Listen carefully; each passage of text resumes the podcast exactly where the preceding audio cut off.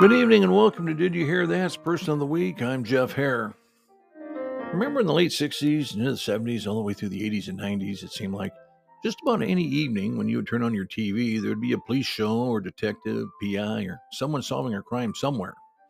These programs are everywhere, and you know what I'm talking about. Shows like Mod Squad, Chips, Hunter, Baretta, Barnaby Jones, Starsky and Hutch. One of my personal favorites I never missed, Hawaii Five-O, Book 'em, Danno.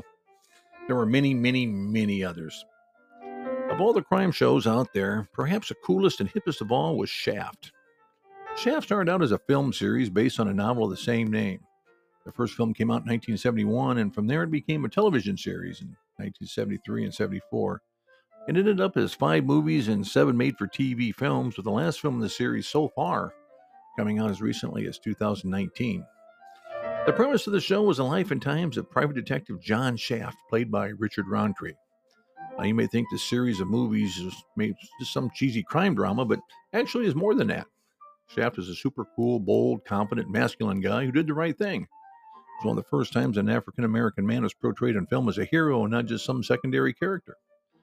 Shaft was considered to be the first African American action hero, and this was a huge step as was the beginning of how movies would be made and specifically how African American men would be portrayed on film.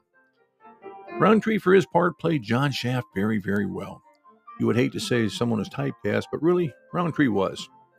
At first, it made him angry and bitter, but eventually he made peace with it. He did go on to do some other things, but uh, he was in shows like Roots and Desperate Housewives and the soap opera As the World Turned, among others. But as I said, in the end, he was always John Shaft. Richard Arnold Roundtree was born in New Rochelle, New York, 81 years ago, and he left us a couple weeks ago. Richard Roundtree, i.e., John Shaft, is our person of the week. Thanks for listening. This has been Did You Hear That's Person of the Week? I'm Jeff Hare.